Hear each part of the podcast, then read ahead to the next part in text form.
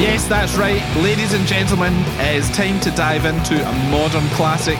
Definitely the best live album of last year, and that is, of course, Ty Segall's Deforming Lobes.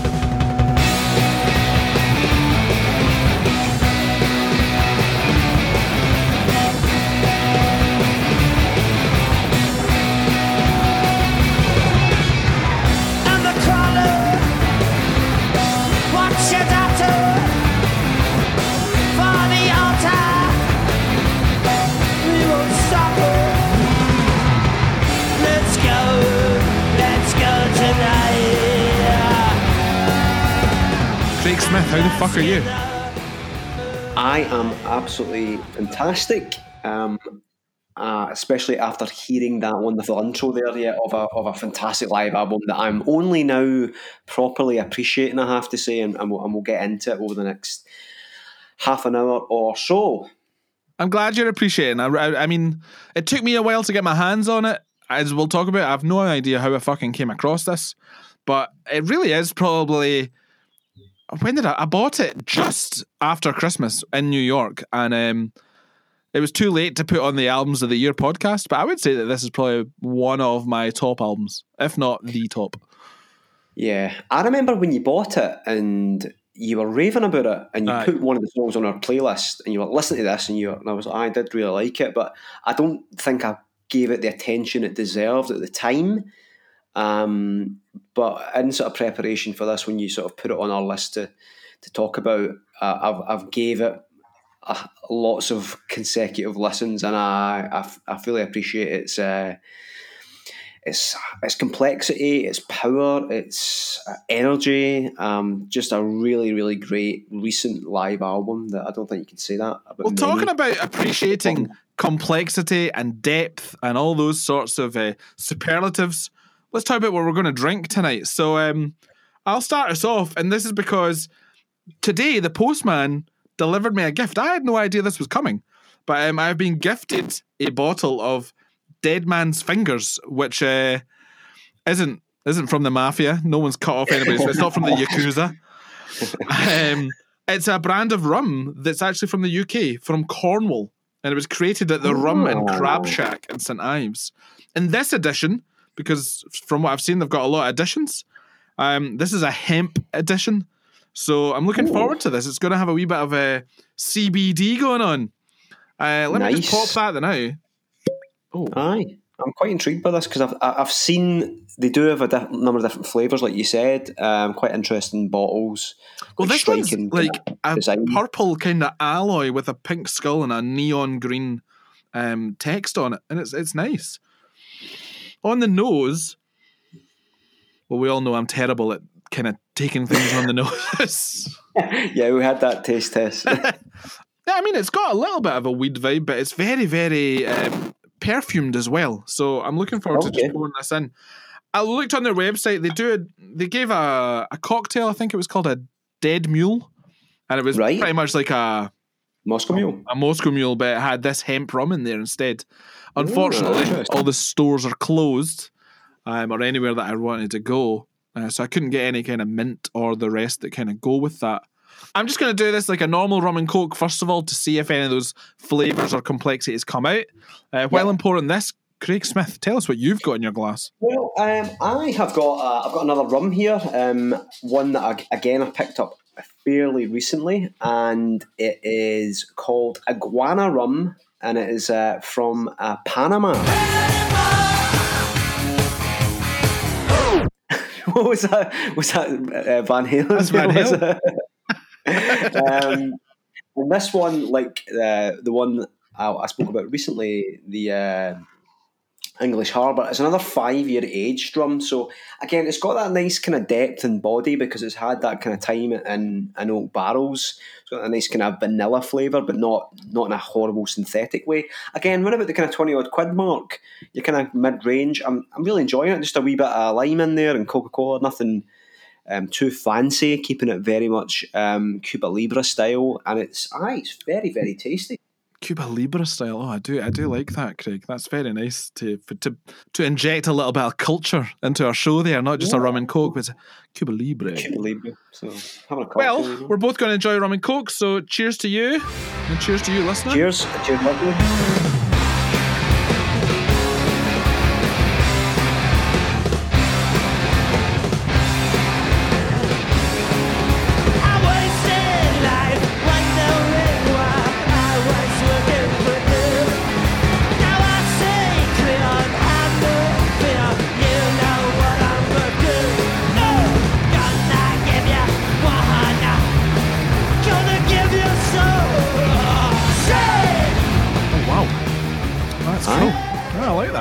put quite a lot of lime in there, but that kind of Right. earthiness that comes from hemp. Not that I'm a, a huge expert on or anything, uh, but you get that kind of earthiness. You get that kind of leafy flavor. It definitely is a bit green on the tongue, Yeah. and it's nice. I'm, I'm looking forward to seeing if this has any effect. So, um, where to where to begin with this? Really, and do you want to tell, do you want to talk a wee bit about? I guess let's start at the start where you first came across this. You said you bought it in Well, New York. The question should be where to begin because I have no recollection of how I began listening to this album. I have never, or I had never listened to a studio recording by Ty Segall, but it just so happened that this live album came out and I was like, you know what, fuck it, I'm going to try it. And um, it's an absolute monster. Absolute monster. Like, it's just the noisiest thing ever. I love it. And it's not noisy in the way that it's like um, a terrorist attack on your ears. Like it's no, it's grooving and it's it's got that kind of stoner rock feel, but really powerful. Yeah. Um, I think we were talking about before some of the distortions that these cunts come out with. I've no idea what pedals they're using. Kind of long story short, I've no idea how I discovered this. I knew I always wanted it. I'd been looking to see if I could get uh, a UK edition, like a pressing.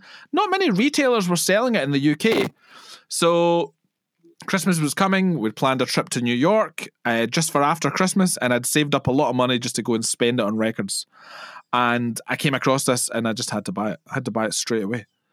And it probably, if, if you were to ask me what records I bought in New York, I really couldn't tell you what else I bought apart from this one album, uh, which is scary, but it shows the, how impressive this album is. yeah, no, absolutely, absolutely. Um, and it, as I said, I don't think I fully appreciate the time because you you were kind of going on about it, but It was Um, that time kinda year as busy time. well. We'd kind of yeah, when we were doing that podcast, the end of your podcast, you kind of saturate yourself with new music and you're like, I can't be fucked listening to anything else new. Like, that's it. no, You've crammed it. So Yeah. I can understand. I bring something, you're like, what is this?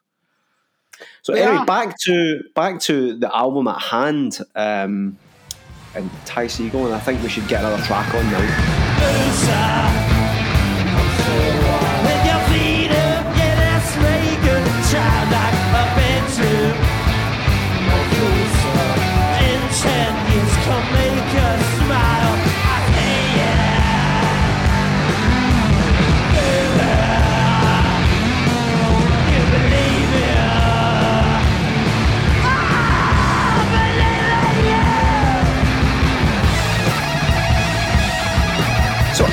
Interesting this album, and obviously we're going through a lot of live albums at the moment. Um, it's only eight tracks long now. You did mention the sort of length of that opening track being being um over sort of what did you say? It was it nine minutes long? Nine and a half minutes, eh?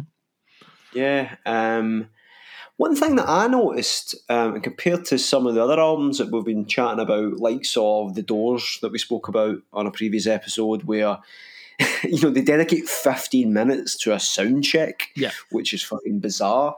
On this, there's there, there's not a lot of sort of crowd interaction, or you, you don't see that kind of stuff. You know that kind of No, there is zero crowd Long- interaction, and I think it's just um, it's job done. Like I've read quite a few interviews with Ty, and and he talks about how making music is his job, and he he loves the fact that it's his job. But for instance, in the last last year, I'm sure he actually released four or five albums. I, he's pr- he's absolutely prolific. He, Uh huh. And this is where I found it really. I was I was happy to go to a live album because one, it's the really heavy style because we'll go into it later, but he, he plays around a lot with genres. Definitely sticks to a lot of kind of garage stuff or garage rock, um, if you want to call it that. And just in case you think I'm talking about UK garage, I'm not talking about Craig David. Oh yeah, Uh, Speed um, Garage. But this is like this was a great introduction to his music, and I actually struggle when I listen to his albums now. But I don't know this live album. We looked at the set list because it's it's cut over two nights, and Yeah. it was definitely not eight tracks long. There was a lot of fucking music getting played that night, The set. so it really is just like a best of.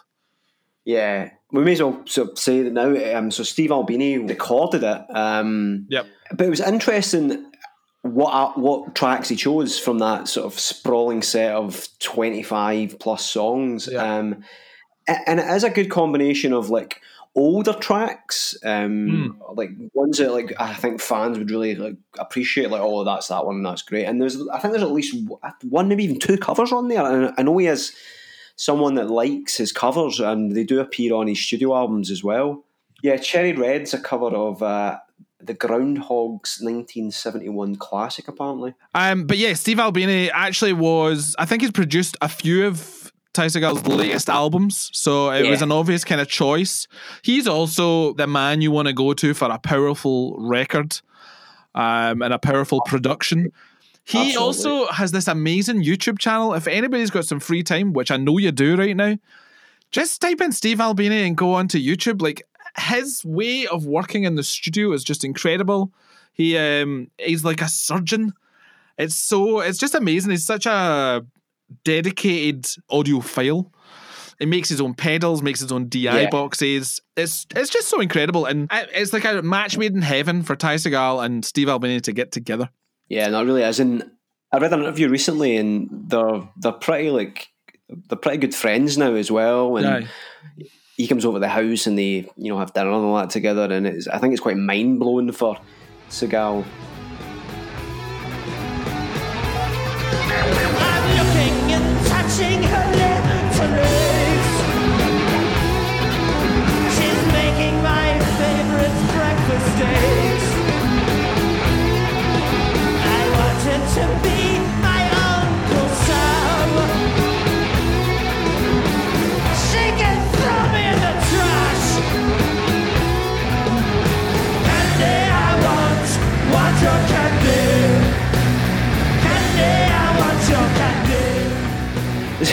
I was just like, is he like is it spelled like Steven Seagal?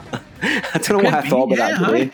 Maybe he's maybe he's uh, actually Maybe he's related, aye. he's related. Aye. un- I tell you what, my ears were under siege when I was listening to that today. but in a good way. And there's a lot of surprises as well, like when she popped out the cake. Remember? Aye, that was The a good. pause button was fucking worn out in that scene.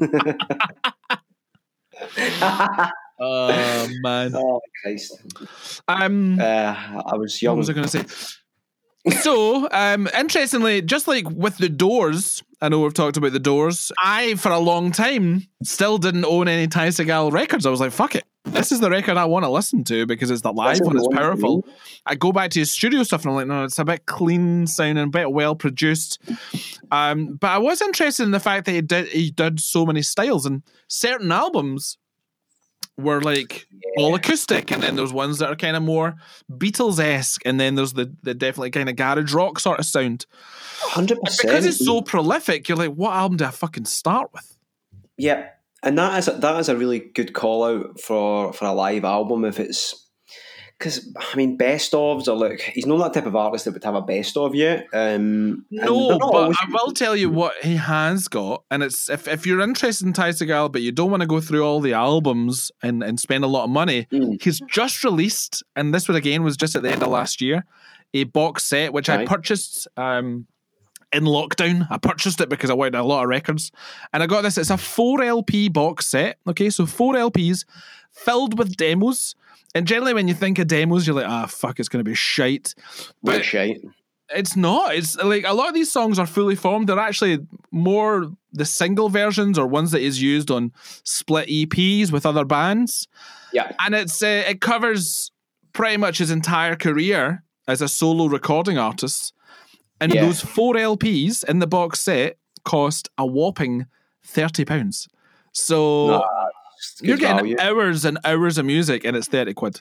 Oh, this so- is this yeah. I'd get this album first, but if you if you want to kind of explore a bit more into Mm-hmm. the worlds of this wonderfully creative individual, then I would recommend getting that album. I'd get that box set. Oh, and I know good- you're not a it's a fan of box sets, Craig, it- but um, that was I'm I'm sure you'll probably buy it at some point. I'm not really. Do you know what? Though? It's my OCD though, because I, I look at my, my shelving and I, I see them there and they look fucking out of place. So if I could find like a home for them somewhere, like out my I eye have line, all my box sets them. in, But a, separate section. I I actually have them above. I do as well, but they still offend my eyes. Maybe you've not got enough yet. That's maybe what it is. That's maybe what it is. You need to get more box sets to fill an actual More box sets, not less. Get more.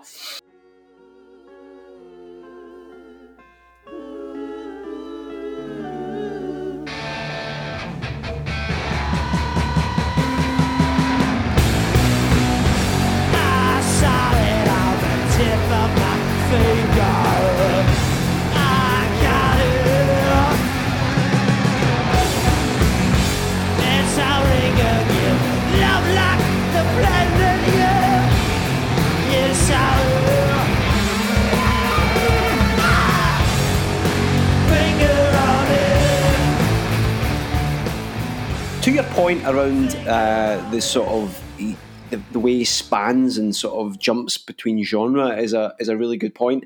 When I was listening to this um, recently, I was like, right, I'm going to. I've not listened to any of the albums. A bit like you, I've not listened to any of the albums, and I'm like, right, I'll go on and I will listen to uh, an album. And I did listen to is it Freedom's Goblin? It's called, uh, and he kind of talks about this. Like he recorded it in, uh, I think, five or six different studios in different states at different times. And it really is a good example of how you can go from these really like melodic kind of folksy ballads to psychedelic rock to fucking um you know kind of T-Rex style fucking what do you call that again glam, Glam. rock yeah totally um and it, I think it's across a double LP as well so it kind of it does jump about a wee bit and it's a bit sort of mixed up um but it kind of works and it was kind of him like just like showing his kind of full repertoire across a Talking about T Rex, um, and I know you're going to talk about his love of covers. He actually released an EP, well, a full album actually now, um, of him just doing T Rex covers, and it's called Ty Rex. Or I didn't even know that So he's got all these amazing, like 20th Century Boy and all that sort of stuff covered by him. You're trying to bankrupt me here. Tell me all this stuff. Stop telling me this. so that rum's gone down pretty well, Craig. Uh, it's been great. It has been absolutely. It's been a. It's a, been a wonderful companion on this journey of psychedelia and uh, hard rocking fucking guitars. And I feel like we've maybe talked a lot about Ty Segall now. So just go out and fucking buy it. Just yeah, seriously, do what I did. Give it a listen on Spotify. Get your headphones on though, or play Don't it even loud. do that. Just go and buy it on our fucking advice.